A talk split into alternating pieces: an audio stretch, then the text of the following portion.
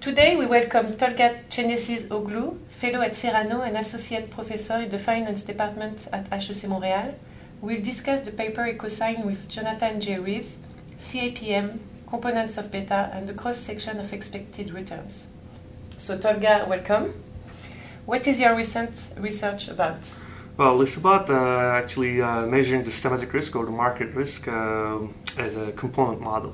So what we suggest is that rather than using the usual approach of uh, calculating beta with monthly returns, we suggest using basically higher frequency data. So in other words, what we are suggesting is a mixed data frequency approach to measuring systematic risk.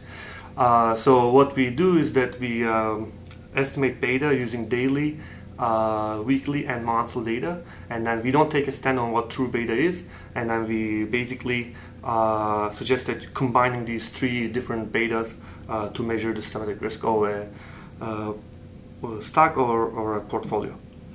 But uh, what are the advantages of this approach? Well, first of all, we don't know what true beta is, so uh, we don't need to take a stand on what true beta is. We say combine all these different uh, time windows and also data frequencies to obtain a better measure of, of beta.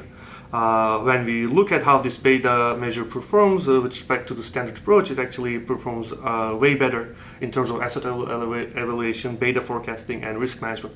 And also, the other advantage is it's quite uh, easy to implement because all you need is daily data and weekly and monthly data. So you can just use these different types of data and then you can estimate it quite easily.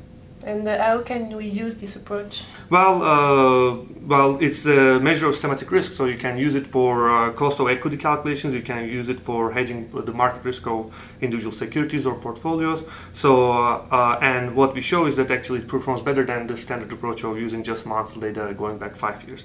So it can be used wherever you can use uh, measures of systematic risk.